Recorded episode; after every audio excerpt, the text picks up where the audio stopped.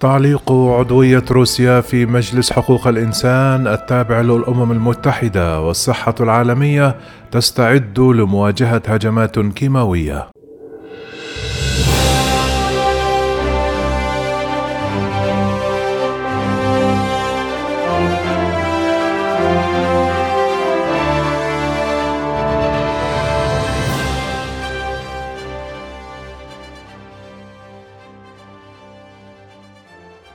صوتت الجمعية العامة للأمم المتحدة على تعليق عضوية روسيا في مجلس حقوق الإنسان وسط مخاوف متزايدة من أن القوات الروسية ترتكب جرائم حرب خطيرة في أوكرانيا.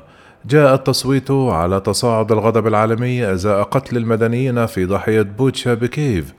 تم العثور على الجثث متناثرة في الشوارع، وفي بعض الحالات ظهرت عليها علامات التعذيب بعد انسحاب القوات الروسية. كما صرحت المخابرات الألمانية أنها اعترضت اتصالات لاسلكية يناقش فيها الجنود الروس عمليات القتل العشوائية في أوكرانيا في رسالتين. وصفت القوات الروسية كيف استجوبت جنودا ومدنيين وشرعت في إطلاق النيران عليهم.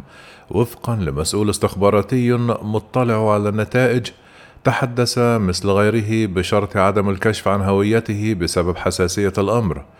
استجاب زعماء العالم بعقوبات أشد ووعودا بإرسال المزيد من الأسلحة إلى أوكرانيا، وهي إجراءات رحب بها المسؤولون الأوكرانيون، لكنهم يقولون إنها ليست كافية للمساعدة في منع الأعمال الوحشية في المستقبل على الأراضي الأوكرانية.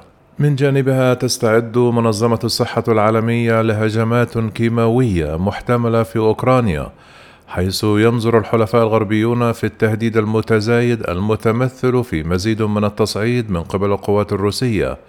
قال هانز كلوغ رئيس منظمة الصحة العالمية في أوروبا خلال إفادة صحفية يوم الخميس في مدينة لفيف الأوكرانية: بالنظر إلى حالة عدم اليقين بشأن الوضع الحالي، لا توجد ضمانات أن الحرب لن تزداد سوءا. ولم يذكر كلوغ معلومات استخباراتية محددة تشير إلى هجوم كيميائي وشيك، لكنه قال: الإجابة المختصرة هي أن منظمة الصحة العالمية تستعد لأي احتمال في حدود ولاياتنا. ولم يذكر بالتفصيل ما قد تبدو عليه الاستعدادات.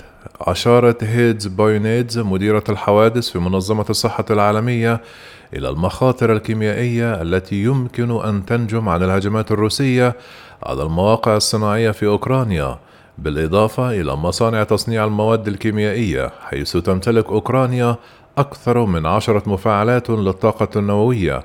كما حذر البيت الأبيض قبل شهر من أن روسيا قد تستخدم أسلحة كيماوية أو بيولوجية في أوكرانيا.